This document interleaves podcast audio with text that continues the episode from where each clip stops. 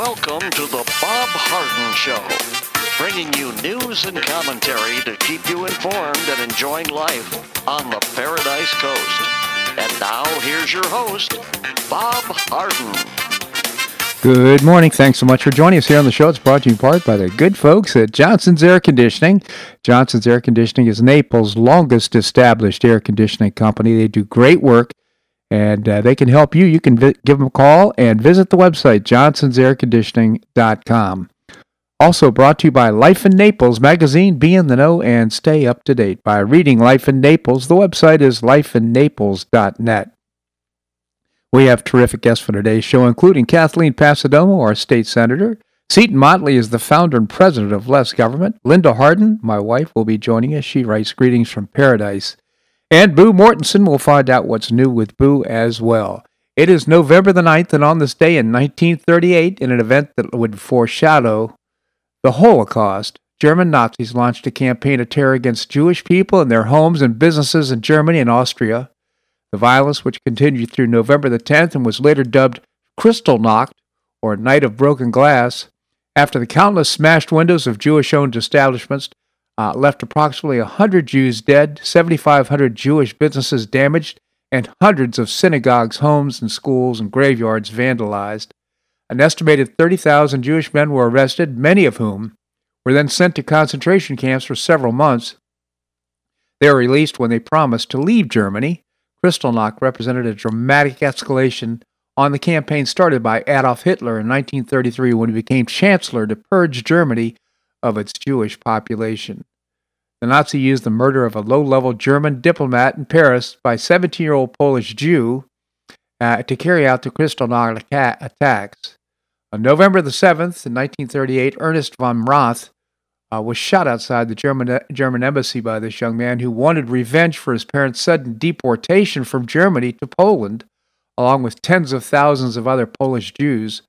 Following von Rath's death, Nazi uh, propaganda minister Joseph Goebbels ordered German stormtroopers to carry out violent riots disguised as spontaneous demonstrations against Jewish citizens.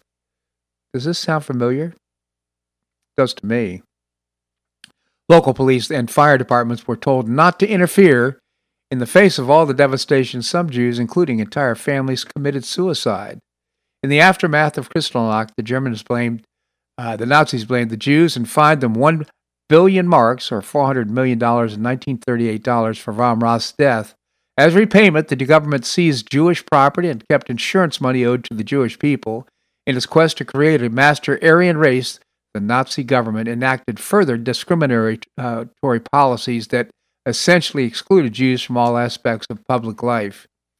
Over 100,000 Jews fled ger- to Germany or other countries after Kristallnacht, the international community was outraged by the violent events of November 9th and 10th. Some countries broke off diplomatic relations in protest, but the Nazis suffered no serious consequences. They could get away with their mass murder.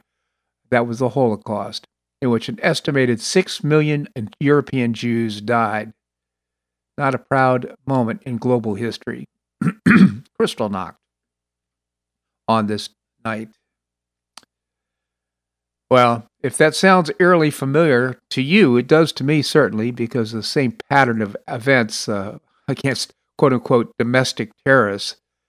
And just in preparation for this, the Biden administration, in just the past year alone, stockpiled the records of more than 54 million U.S. gun owners and is poised to drastically alter gun regulations to ensure that information on Americans who own firearms ultimately ends up in the federal government's hands, according to internal alcohol, tobacco, and firearms documents obtained by the Washington Free Beacon, the ATF in, in fiscal year 2021 processed 54.7 million out of business records, according to an internal ATF document obtained by Gun Owners of America, a firearms advocacy group, and provided exclusively to Free Beacon.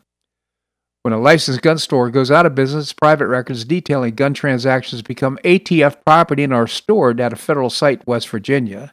This practice allows the federal government to stockpile scores of gun records and has drawn outrage from gun advocacy groups that say the government is using this information to create a national database of gun owners, which has long been prohibited under U.S. law. the ATF obtained 53.8 million records and another 887,000 electronic records, according to internal documents. Gun activists described this figure as worryingly high and said it contributes to fears that the Biden administration is trying to keep track of all Americans who own firearms in violation of federal statutes. The procurement of these records by the ATF comes as Biden administration moves to alter current laws to ensure that gun records are stored in perpetuity. Currently, gun shops can destroy their records after 20 years, thereby preventing the ATF from accessing the information in the future. The ATF's registry site has long been a battleground between gun advocates and the federal government. Those in favor of more restrictive gun measures want the ATF to digitize this registry and create a federal database of U.S. gun owners, a move opposed, of course, by such uh, organizations, the Gun Owners of America and the National, National Rifle Association. The ATF has so many records stored in its West Virginia site that several years ago the floor collapsed, according to the New York Times. The Gun Control Act of 1968 mandates that licensed firearm dealers go out of business, provide the ATF with their records. They are then processed into images, though the ATF maintains this database cannot be searched by purchaser's name. Physical records, the agency says, are then destroyed.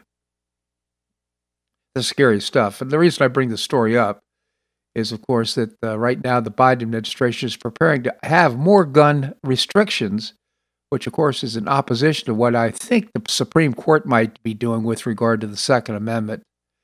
So, this is uh, the stuff that happens just before you have some sort of a takeover. And what I'm talking about, it doesn't have to be a, a, a violent takeover, but certainly using intimidation. We've seen uh, the intimidation of the Justice Department against, against moms in Virginia. this type of behavior, I think, uh, means that they're trying to consolidate power, in my opinion, and to uh, bring power to the Democrat Party.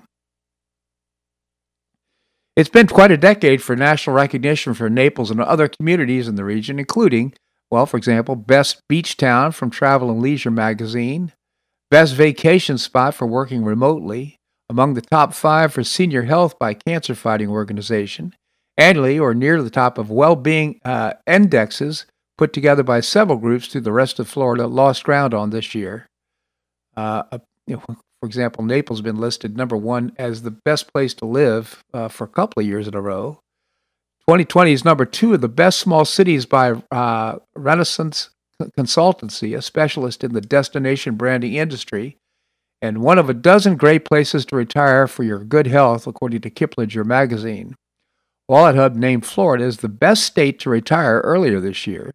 Just before Wallet, uh, Hub reached its conclusions, online platform Storage Cafe also put Southwest Florida as the top of its compilation of best places for snowbirds after an analysis of several factors, including healthcare, parks, golf courses, internet speeds, and crime. Venice and Naples claimed the number one and two slots, respectively. The latest comes on the heels of Southwest Florida receiving similar recognition last month from the U.S. News and World Report on places for retirees. In a separate study, the magazine also found that the area to be one of the best places to live overall. No question about that. Absolutely fabulous place to live. And yesterday was just, an unbelievably sparkling day here on the Paradise Coast. As an example, while Americans' inflation fears continue to accelerate in October, climbing for the 12th consecutive month in a row of, uh, to under, another record high according to the Federal uh, Reserve Bank of New York. The median expectation is that inflation rate will be up 5.4% one year from now, the highest level for the gauge since its launch in June 2013, according to the New York Federal Reserve Survey on Consumer Expectations. Inflation expectations over the next three years remain unchanged at a median of 4.2%, a series high.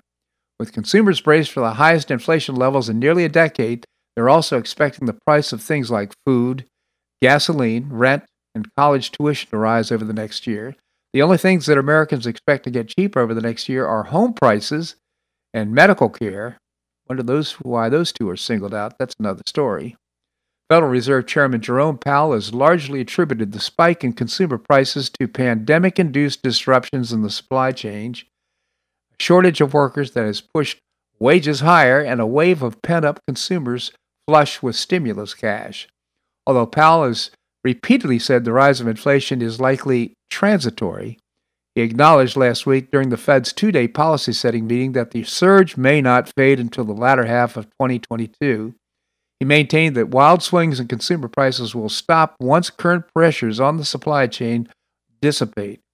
His comments came as the Federal Open Market Committee voted to begin pulling back on the extraordinary stimulus it has given the economy since March 2020. The United States Central Bank announced that it would reduce its aggressive bond buying program by $15 billion a month in mid November, lowering its purchases of long term Treasury bonds by $10 billion a month and purchases of mortgage backed securities by $5 billion a month. He stressed the federal policymakers will wait for the supply chain disruptions to dissipate and inflation to slow before hiking rates. We will be patient, he said. If a response is called for, we will not hesitate, he said. Problem with inflation is it becomes uh, an expectation, it tends to build on itself. People begin to expect higher prices and begin behavior that anticipates inflation, which leads, unfortunately, to more inflation. This segment of the show brought to you by the good folks of Johnson's Air Conditioning, Naples' longest established air conditioning company. I hope you'll visit johnsonsairconditioning.com. Also brought to you by Life in Naples magazine. Be in the know and stay up to date by reading Life in Naples. The website is lifeinnaples.net. Coming up, Kathleen Passidomo, our state senator. That and more right here in the Bob Harden Show on the Bob Harden Broadcasting Network.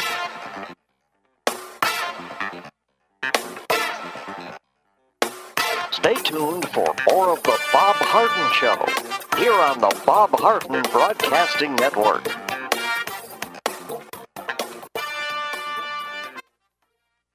I'm Bob Harden, the host of the Bob Harden Show. One of my favorites for breakfast or lunch is Lulabee's Diner, providing great service, fabulous food, and a rockin' good time. Lulabee's Diner is a throwback to the 60s, complete with great music and a fabulous 60s decor. What I like best is a blend of great food, great value, and terrific service. Most of the friendly waitstaff has been part of Lulabee's for years. I enjoy the great choices for breakfast and lunch, and you'll find the menu has everything and anything to satisfy your taste. Lulabee's offers catering, party platters, lunch boxes, and more. Lulabee's Diner will quickly become one of your favorites for breakfast or lunch. No reservations are needed. Check out the website at lulabees.com and stop by Lulabee's Diner, open from 8 a.m. until 2 p.m. seven days a week. Lulabee's Diner in the Green Tree Shopping Center at the corner of Immokalee and Airport Pulling Roads. Stop by Lulabee's Diner for fabulous food and for a forever cool rockin' good time.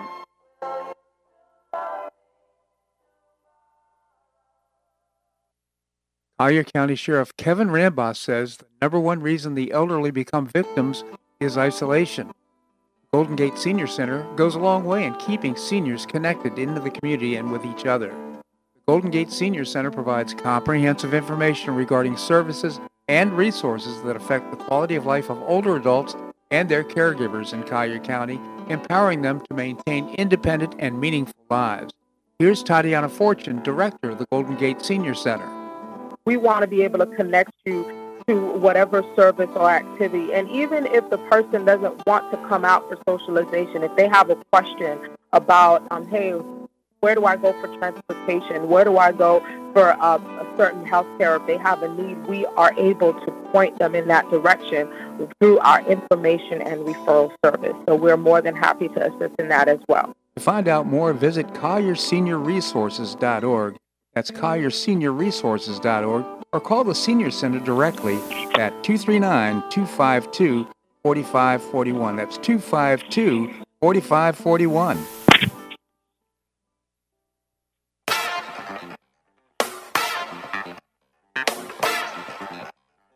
Welcome back to the Bob Harden Show. And now here's your host, Bob Harden. Thanks so much for joining us here on the show. It's brought to you in part by the Foundation for Government Accountability. They proudly serve on their boards and they do great work. Among the programs they have is creating policies to get able bodied folks off of welfare and back to work. It's a moral imperative, and you can find out more by visiting thefga.org. Coming up, we're going to be visiting with Boo Mortenson. Right now, we have with us Kathleen Passidomo, our state senator. Kathleen, thank you so much for joining us. Good morning. Good morning, Kathleen. Just hearing that commercial now of the Golden Gate uh, Senior Center reminds me that uh, that was one of the favorites of your dad, as, as I recall. Yeah, yeah. Uh, going way back, you know, he uh, he had he has a lot of vision, and he still does. You know, he's he'll be 99 in January, and he still c- calls me all the time. Well, this is a bill you ought to pass, and this is what I think. and you know, he's just he's so he's really with it. Um, amazing for that age. Uh, that is just fantastic. But we must please do thank him then for his contribution to the Golden Gate Yes. Senior Center, doing great things to keep seniors from Yes. being isolated, making sure they have services. Uh, and I hope our listeners will support them. And all volunteer services. They're not coming to the government and saying, "Give us, you know, money to." You know, whatever. I I just love it. Yeah, absolutely. So, Kathleen, uh, you or have been in Tallahassee. Next week is the special session. Any breaking news and what's happening? Well, uh, yesterday the uh, speaker and the president, uh, along with the governor, had a press conference here, um, basically outlining what our, our plans and goals for the session will be. Excuse me, there are four bills that um, are being filed or have been filed dealing with vaccine mandates. Um, first of all, as you know, the governor um, and many other states have filed suit against the Biden administration on on their um, mandate but uh, we also have some um, businesses that are mandating vaccines, et cetera. And so what, and, and local governments and school districts and whatever. So what the governor wanted us to do was basically uh, provide that no Florida business, no Florida um, governmental entity um, or facility can ma- mandate uh, vaccines. Yeah. What we did do, though, however, is say they can provide alternatives so that particularly in some healthcare settings so there are, there are about a dozen alternatives that businesses can provide and that would include giving people a religious exemption people that already have the antibodies people that have just had covid people that i mean it's just there's a laundry list of exemptions so i think it'll it's it's a very common sense approach to just the um, you know one size fits all vaccine mandates. Yeah. And uh, so we're you know we're going to do that next week, um, at the same time as the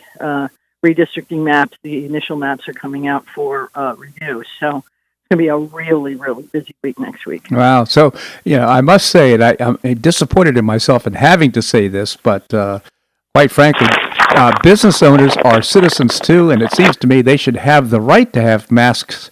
Uh, man- requirements and vaccine mandates Right. if they choose to, but uh, I, you know, quite frankly, I would avoid such a business.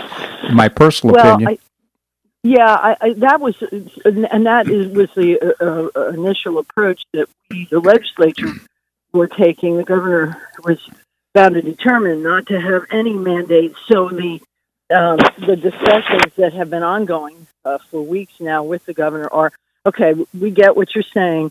We do want businesses to be able to operate. So what can we do that is a? And that is giving so many options that uh, people uh, but there has to be, you know, valid reasons. Um, yeah. And if you've already had it, like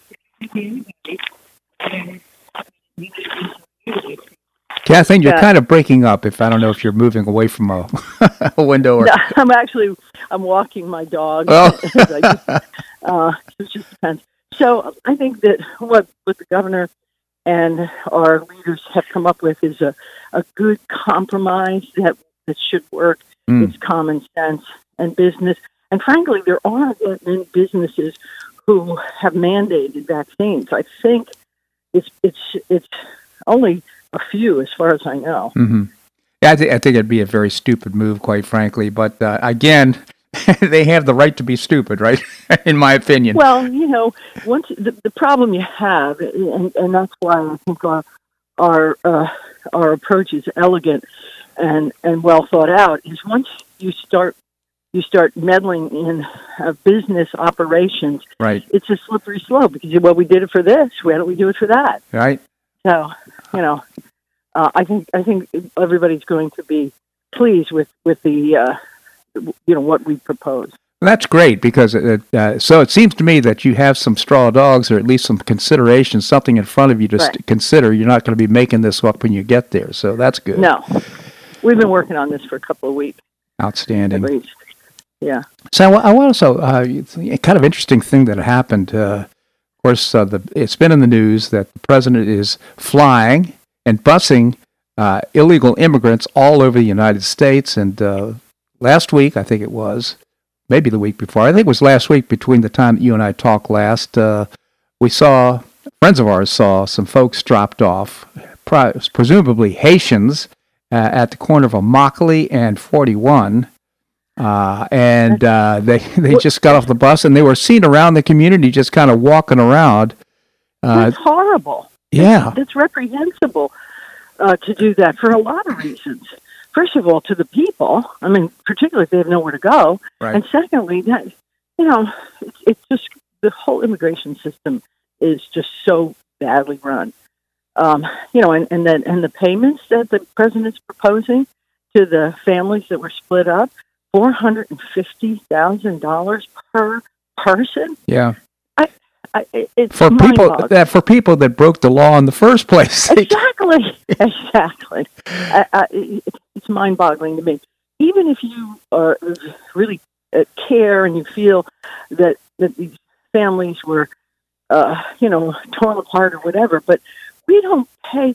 You know, we only give one hundred and twenty-five thousand dollars to Gold Star families hmm who lost a child.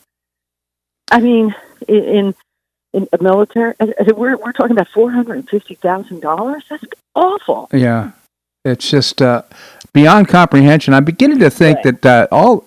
I'm waiting for the next thing that uh, President Biden does that is for the American people. I mean, all these things seem to be in the face of the American people, Exactly. one thing after they the are, other. Right. Yeah, they are. It's uh, and it's just polarizing the country more. Yeah. Unfortunately, um, you know, I have a lot of Democrat friends who have um, that care about the the the immigrants, you know, from a human perspective, but certainly don't like the you know buying them off. Yeah. Terrible. It is Kathleen Yeah. Passidomo, again, our state uh, senator. Just so pleased that you're be in Tallahassee next week in the special session, hopefully getting resolved some of the questions that we Yeah. have with regard to vaccine mandates and the, the like. Really appreciate you coming on the show. Thank you so much for Thank you. being with us. Have a great day. You as well. Thank you, Kathleen. All right, coming up, we're going to visit with Boo Mortenson. We'll find out what's new with Boo, that and more right here in the Bob Harden Show on the Bob Harden Broadcasting Network.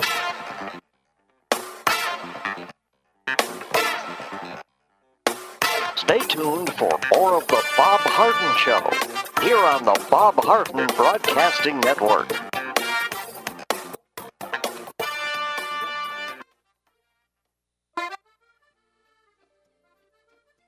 Blue Provence Restaurant is a favorite dining destination for many Neapolitans, including Linda and myself. Blue Provence, located in a historic building in the heart of Old Naples at Crayton Cove, offers a mix of French bistro cooking with bold, fresh Floridian flavors. Experience award-winning cuisine at Blue Provence and enjoy one of Florida's most extensive, eclectic, and fun wine cellars. Dining your choice of the popular Eden Bar, the intimate courtyard garden, or the beautiful Provencal Caribbean dining room. A full and memorable evening in a casual and relaxed atmosphere that includes a taste of Provencal hospitality. Blue Provence is open seven days a week, all year round. Visit BlueProvenceNaples.com for reservations, everyday specials, and coming events. That's BlueProvenceNaples.com or call 261-8239. That's 261-8239. Blue Provence French Restaurant in the heart of Old Naples.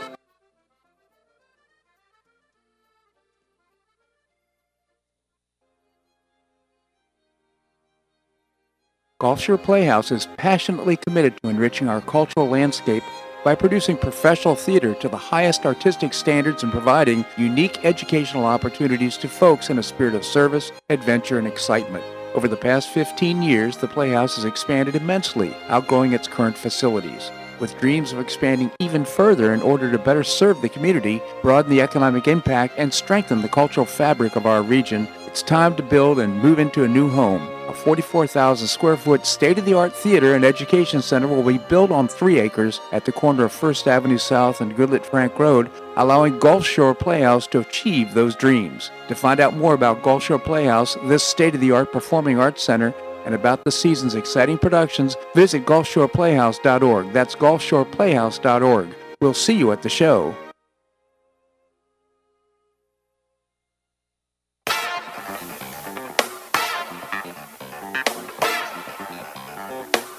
Back to the Bob Harden Show. And now here's your host, Bob Harden. Thanks so much for joining us here on the show. It's brought to you in part by Gulf Shore Playhouse, now a building of 43,000 square foot performing arts center in downtown Naples, breaking ground in December, but also putting on fantastic productions. You can uh, bringing you professional New York style theater at its very best. You can get tickets by visiting the website GulfShorePlayhouse.org. Coming up, we're going to visit with Seton Motley, the founder and president of Less Government. Right now, it's time to find out what's new with Boo. Boo Mortenson, right here on the Paradise Coast. Boo, how are you doing? I'm doing well, thank you, and I hope you're doing well. And you know, I I came across an article which is so fascinating. Hmm. It's all about our sense of smell, hmm. and it's it is so strong, and each person smells a very unique way. And I'm not talking about sweaty sports smell. Not I'm how they not how they natural. not not their odor, but rather how they go about uh, perce- perceiving odors or perceiving smells. We're not talking right. about and our each smell is unique. It's like a personal thumbprint. Huh. Now, what can your body reveal? What can your body smell reveal about you? It can tell your age. You can learn about your diet, your emotions, how robust your immune system is, if you're getting sick, and it can even reveal who you might marry. Well, that's pretty wild. You've got to expand this a little bit, Boo, because this is catching, catching me totally on my heels. Tell us about it.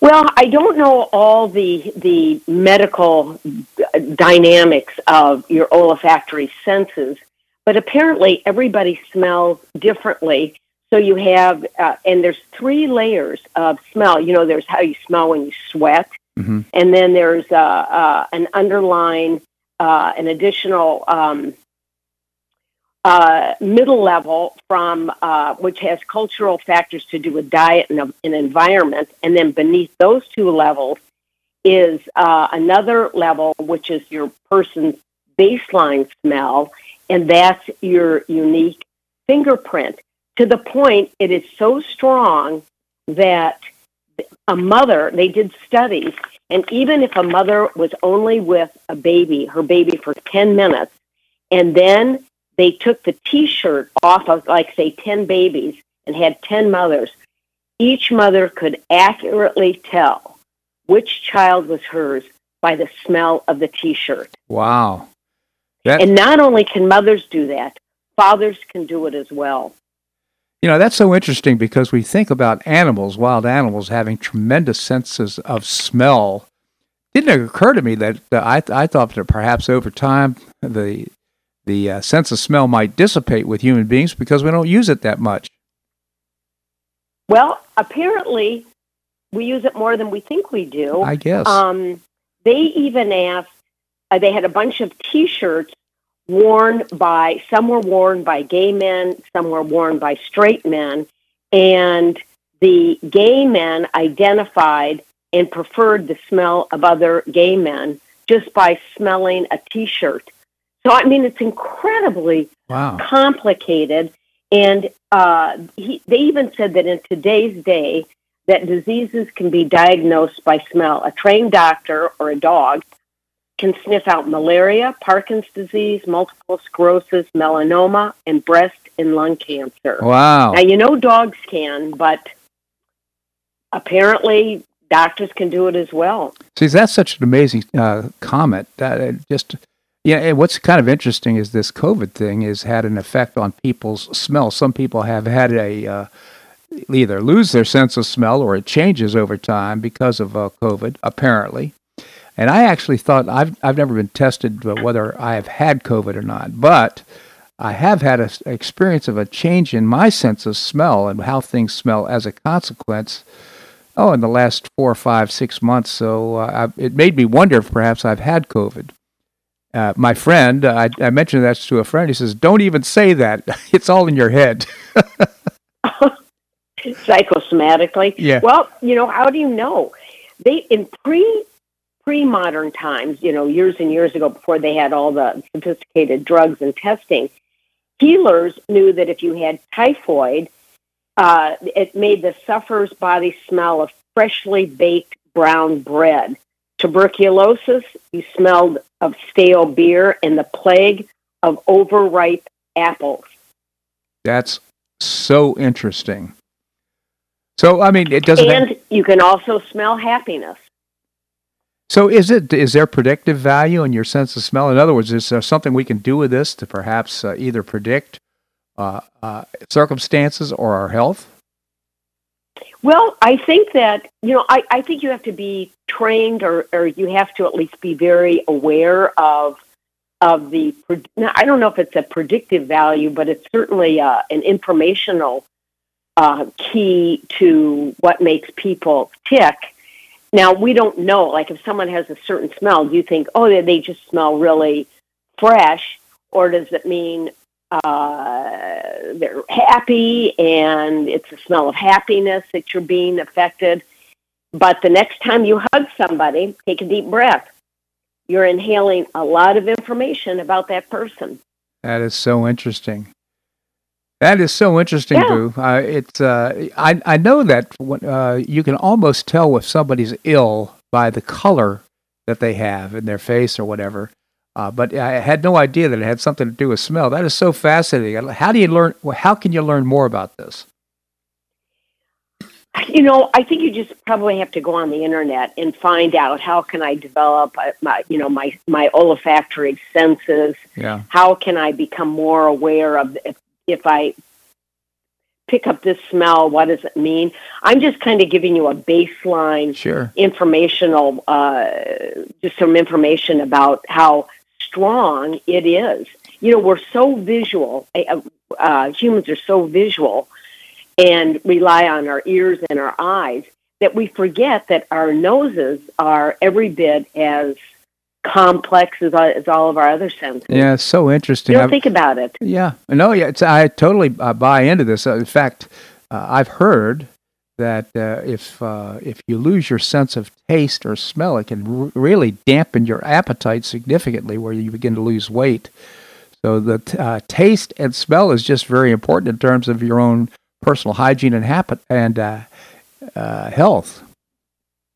Oh, sure. I I can't imagine. We had a friend who lost her sense of taste, and she ate just out of a sense of having to eat mm-hmm. to stay nourished, but she got no enjoyment out of eating anything. How can sad. can you imagine? That? I'd be skinny as a rail. that would be so sad indeed. Uh, you know, the, the pleasure of going out to a beautiful dinner at uh, Bleu Provence or another nice restaurant and just enjoying the food has a lot to do with how it tastes and smells, you know? Just a fabulous oh, experience. Of course it does. And you know, don't when you go into somebody's house, don't you notice that every house or condo or apartment has a signature smell to it? You're right. You're absolutely right.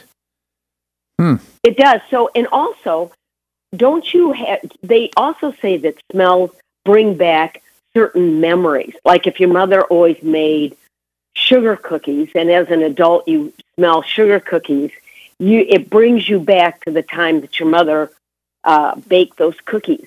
So it also is connect. It has a strong connection to memory as well. That is so fast. I will say this: if I smell some fresh, some collard greens on the stove with a a, a little uh, bacon or something like that being cooked with it and just kind of simmering for a while, that smell just takes me back to my childhood. I, I love collard greens, especially the ones my mom made. So that is such a fascinating conversation. Boo, you know what? I, we never know. It's like a box of chocolates. you don't know what you're going to. Scary. but I genuinely appreciate your commentary here in the show. Thank you so much for joining us. Well, so today, take a deep breath and, and uh, see what you come up with. I certainly will, Boo. Thank you so much for joining us. All right, coming up, we're going to visit with Seton Motley, the founder and publisher of HistoryCentral.com. That and more right here in the Bob Harden Show on the Bob Harden Broadcasting Network.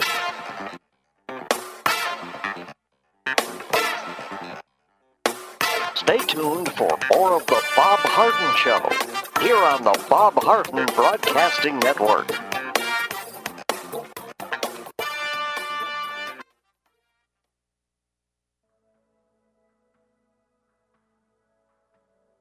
You suffer from joint pain in your shoulders, hips, or knees?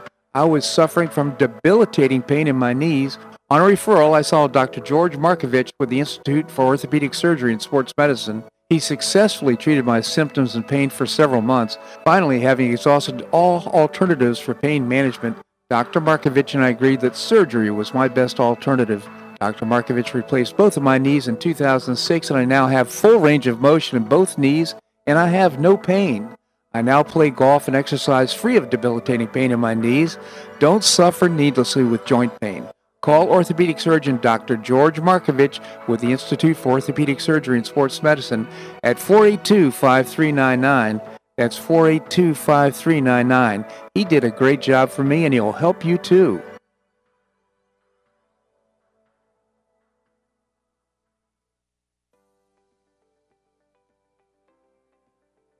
School choice is a growing movement, one that is already lifting thousands of kids across America and is now supported by three out of four voters. The Optima Foundation, a 501c3 nonprofit, was founded to support the establishment and expansion of superior schools of choice. Optima's goal is the successful launch of Hillsdale College, classical academies, and other schools of excellence, serving kindergarten through 12th grade. The mission is to train the minds and improve the hearts of young people through content rich, classical education in the liberal arts and sciences with instruction in the principles of moral character and civic virtue.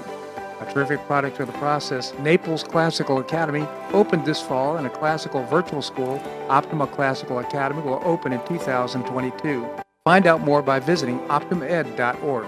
Help children in Florida optimize their education opportunities. Visit www.optimaed.org.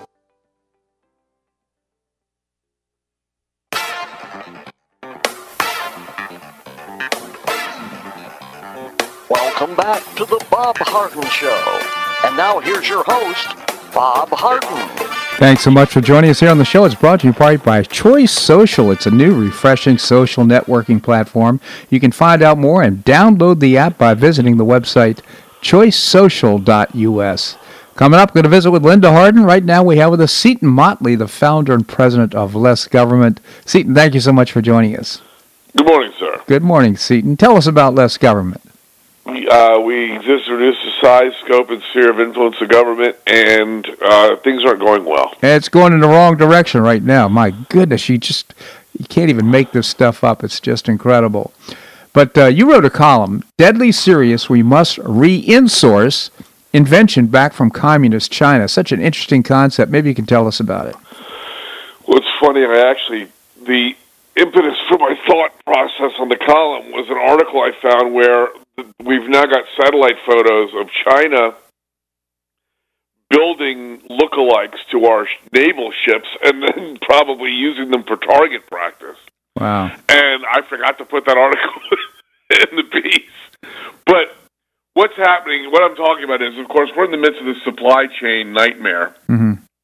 And where hundreds of boats now, cargo ships, are just idling off the coast of Long Beach in uh, Los Angeles, and we can't do anything about it. We're stuck. Uh, we don't we don't have truck drivers for it. We don't have dock workers to unload it. Um, we're just stuck. And you know, I just uh, was texting back and forth with my old contractor in Maryland. He's a good guy, and he's talking about uh, weeks and weeks to get windows and weeks and weeks to get side to get everything. There's right. There's nothing available anymore. And of course, the solution for that would be making it here. Um, the reason we have a rust belt is because we took all those manufacturing jobs and moved them to China and other places. Well, the most important thing before you have a window to make, you have to have somebody invent the window. Mm-hmm. And we've spent the last, certainly the last 15 years, and probably longer to a lesser degree, making it harder and harder to, or less and less attractive to invent things here in the United States. Uh, we passed a very stupid law in 2013 called the America Invents Act that was really antithetical to invention in the United States. Uh, amongst other things, it created a stupid thing called the Patent Trial Appeal Board, where giant companies like Google and Facebook and Amazon file hundred uh, of fifteen really uh, barely differently worded appeals against this poor small inventor who just got his patent approved by the Patent and Trademark Office, and it cost two hundred grand a, an appeal, and they filed fifteen different appeals each, and they it looks like they coordinate and tag team like multiple giant companies will file mo- multiple challenges, and this poor patent guy can't yeah. hold on to his patent because he can't afford to defend it at this thing. So, so see, lots of stupid. Yeah, yeah. I'll just I'll make a comment. Uh, you know, obviously, the road to hell is paved with good intentions, and uh, the people that, that made up this law didn't have this intention in mind. But I, I think. Well, I think some of them did. You do. Uh, but, oh, sure. Uh, I, there's people in this country that don't like uh, intellectual property protections. They don't wow. like property. They don't like physical property. You know, your home, your huh. your stuff. Wow. Um, remember, people people who want to tax you, they're stealing your stuff. Right. And they don't have an appreciation for the fact that you earned it, you created it, and ultimately, it's the, it's your time they're stealing. Yeah. Because of course, you, the the time you spent doing working rather than doing something you'd maybe prefer doing to make the money to then have it stolen by the government. Yeah. So, uh, yes, the, the alleged intention behind it was it'll be cheaper to defend your patent for $200,000 a pop at the Patent Trial and Appeal Board than it would be to go to court. And mathematically, one on one, that's true, but in practice, of course, that's not how the the, the PTAB process has worked out. Yeah.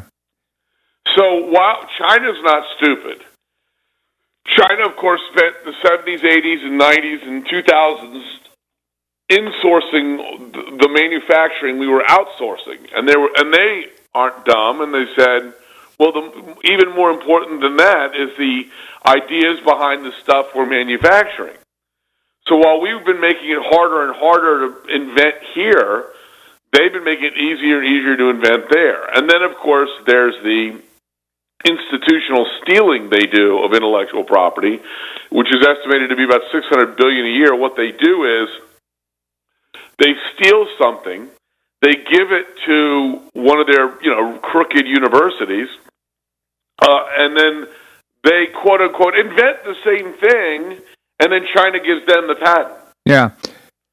And on top of that, of course, China has these completely obnoxious, rigged challenges to our patents, and the courts, you know, mag- magically rule against our patents over and over and over again, while defending the ones they stole.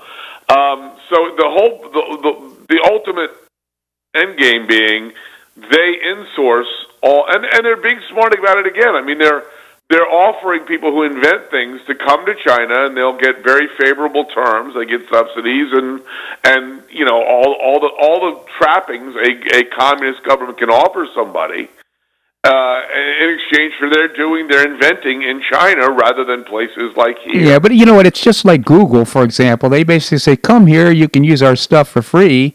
We'll make it really uh, comfortable for you, but in the end, the last analysis, they're going to steal it all anyhow. That's what China does. Well, that's that's true too. It, it's I wrote an article last week about how Amazon was caught doing that in India, where they you want to sell your product on Amazon, and they ask for a ton more information about the product and its manufacturer that they really need just to sell on their platform, mm-hmm. and then they steal the. Uh, the idea they have China manufacture it, and then when you go to Amazon and search for that product, their stolen product is on the top of page one of the search results, and yours is on the bottom of page four. Yeah.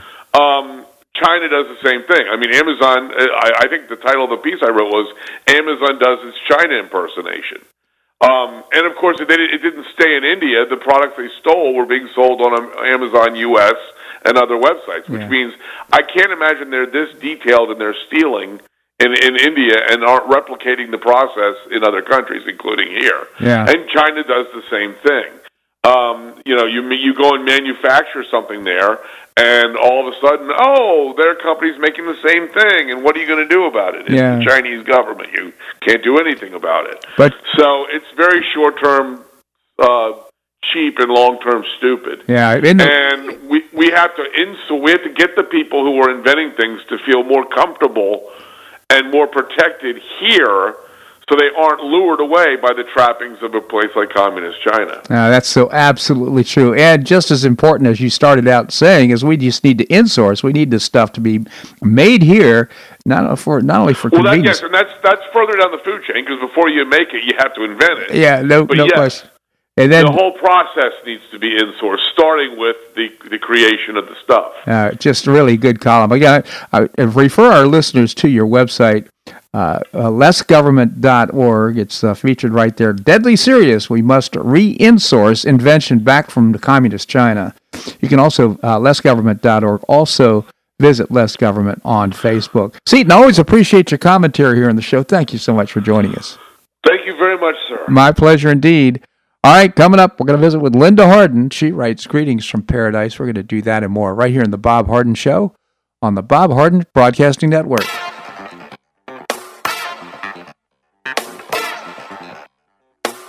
Stay tuned for more of the Bob Harden Show here on the Bob Harden Broadcasting Network.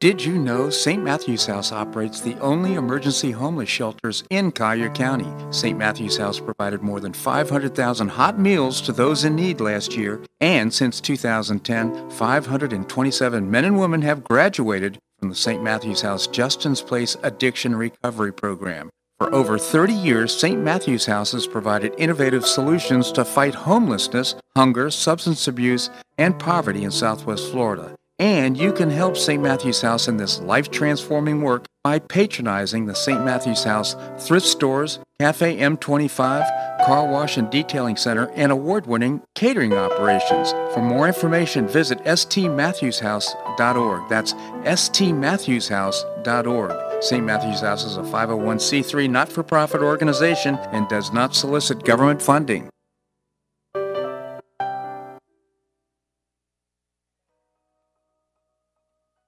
You have an extra auto you'd like to donate to charity? Maximize your tax deduction, support your favorite charity, and help a local child in need by calling Naples Auto Donation Center. Naples Auto Donation Center is a not-for-profit licensed car dealer. Just call NADC at 692-9840 and they'll take it from there. You get a properly documented tax deduction for whatever the vehicle actually sells for. Your designated beneficiary charity gets half the profit after fix-up costs, and the net revenue generated by NADC goes to Friends of Foster Children to provide tutoring and other enrichment activities for foster children the government doesn't provide. And NADC is also one of the few places in Collier County that sells inexpensive cars that actually run to folks who would otherwise not be able to afford one. It's a real win-win. Call Naples Auto Donation Center at 692-9840 or visit the website nadckids.com.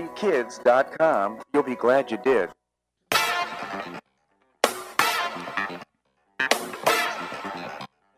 Welcome back to the Bob Harden Show. And now here's your host, Bob Harden.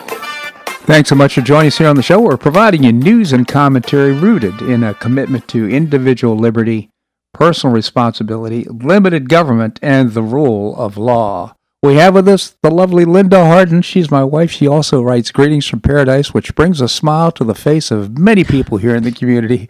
Linda, thank you so much for joining us. Good morning. It's nice to have um, sunshine earlier in the morning. It's, well, uh, that is a nice uh, feature of uh, Eastern Standard Time, I guess we could say. You know, uh, I started the show talking about Kristallnacht. Now, is this is the anniversary of uh, uh, the, uh, Germans, Goebbels, uh, going around and having uh, these stormtroopers go in and kill and agitate and ruin the businesses of many Jews in Germany. Nobody reacted, so it ended up giving them a con- kind of a permission to go ahead and continue that kind of activity. But you know, we're beginning to see the uh, weaponization of uh, a- agencies here in the United States, which is very concerning. You know, it's interesting that you mentioned that. It's like the frog in boiling water. Yeah. They just get used to people get just used to this stuff going on, and and it's scary. But um, this Project Veritas thing, I was watching.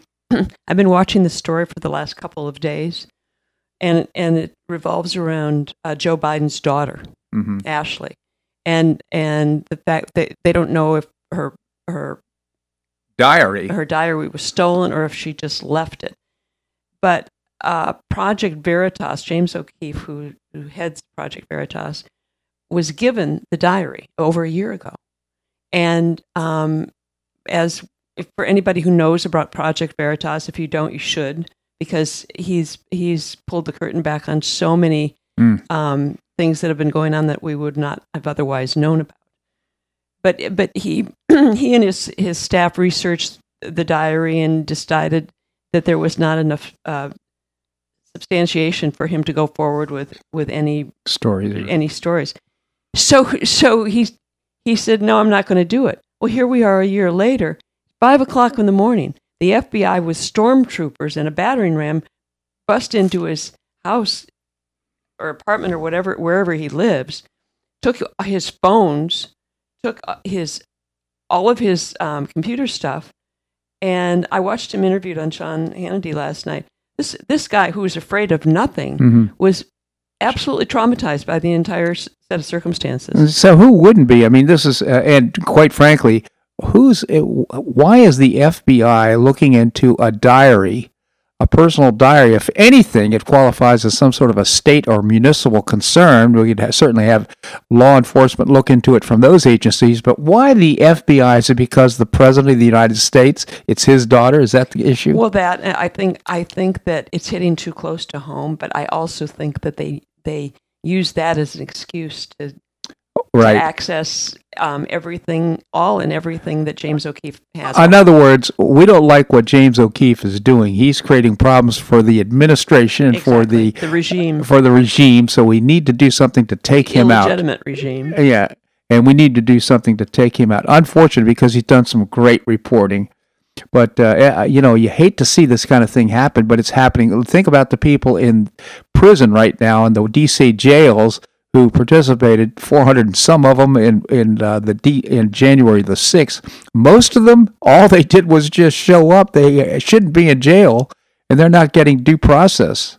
Well, and, and to your original point, I mean, the weaponization of the Justice Department and the FBI in this country is just downright scary.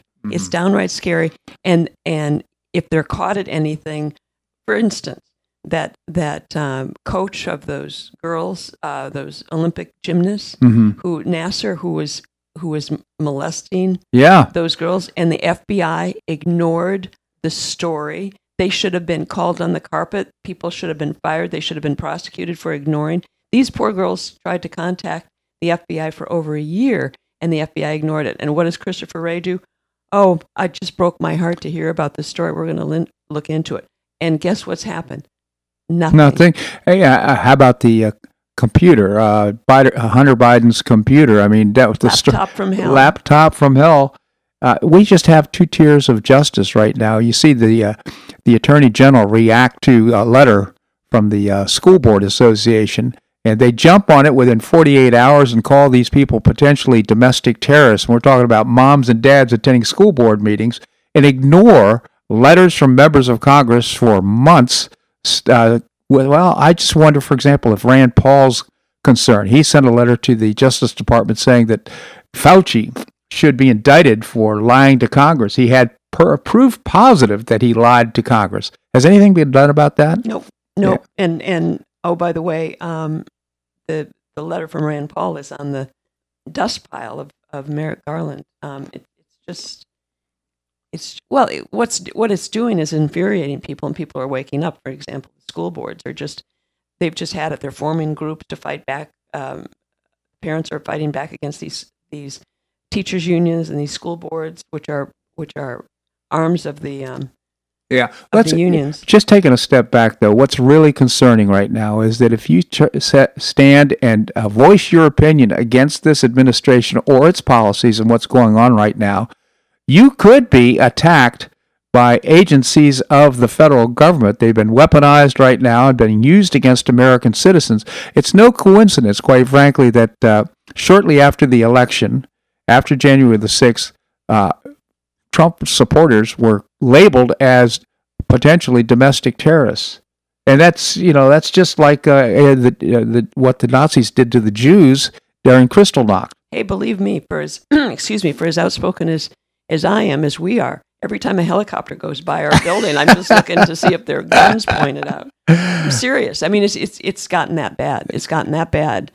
Um, and and kudos to those people who have had it uh, with it now and are, are waking up and are forming groups to fight back on this because, like I told you off air, um, Biden's Biden's approval rating, as I know you've mentioned on your show, is in free fall. He's just he and Kamala Harris have no, um, they they have no. There's no, they can't. There's no depth to which they can sink that could be any. I mean, Now, well, I, I, and quite frankly, the way I see it, and I could be wrong, is that these are simply replaceable parts. Biden, Kamala Harris, you know what? Once they're done with them, they'll throw them out like old trash and, Well- and get somebody else in there.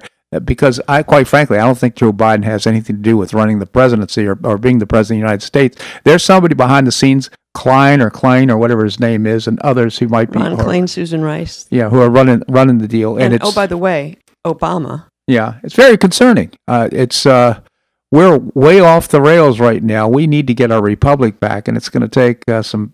I quite frankly, I think uh, Americans need to stand up, and they need to demand accountability for what's happening in the United States right now. I mean, what's happening at the border? All these things are just very inflation, shutting down pipelines. What's going on? Well, so what I started to say too was was their approval ratings are so low, but it doesn't matter. They're just doubling down, Yeah. ignoring the rule of law, and law, ignoring um, that the federal judges put a stop, a temporary hold on these mandates. Yeah. and and Biden is just going. I don't care. No, he we're just gonna we're just gonna move forward with it. Yeah, the White House basically said, "Well, we, we know the judges put a stay on it, but we think why don't you uh, employers with more than 100 employees go ahead and do it anyhow because we're going to end up winning this thing."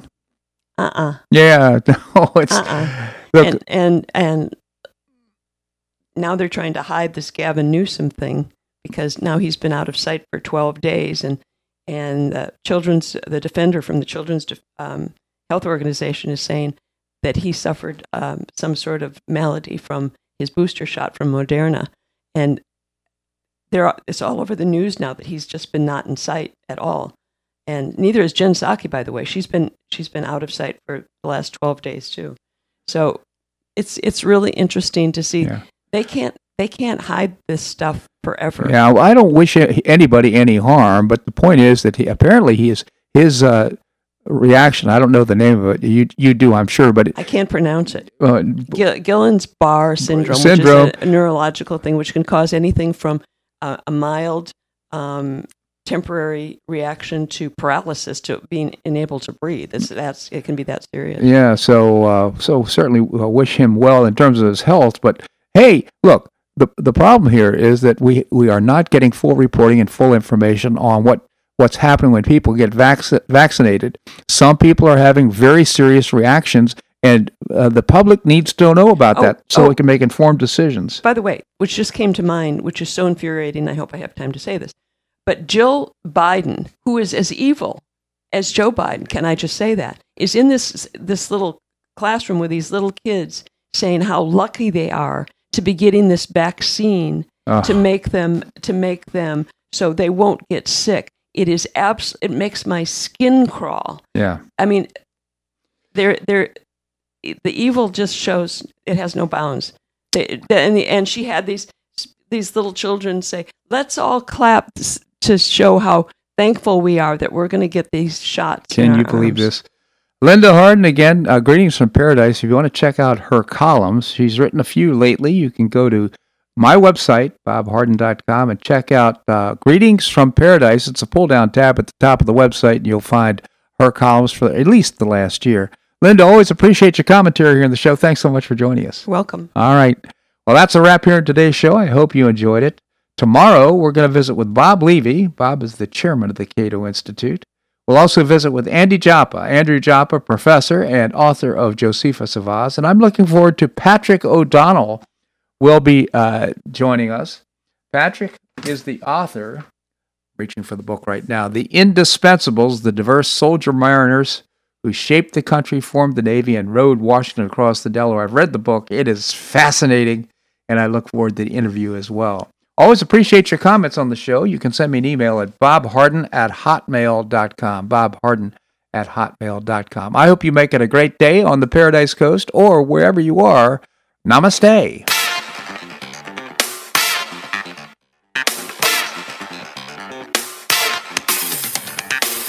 So much for listening to the Bob Harden Show on the Bob Harden Broadcasting Network. For more information and audio files of previous shows, visit www.bobharden.com.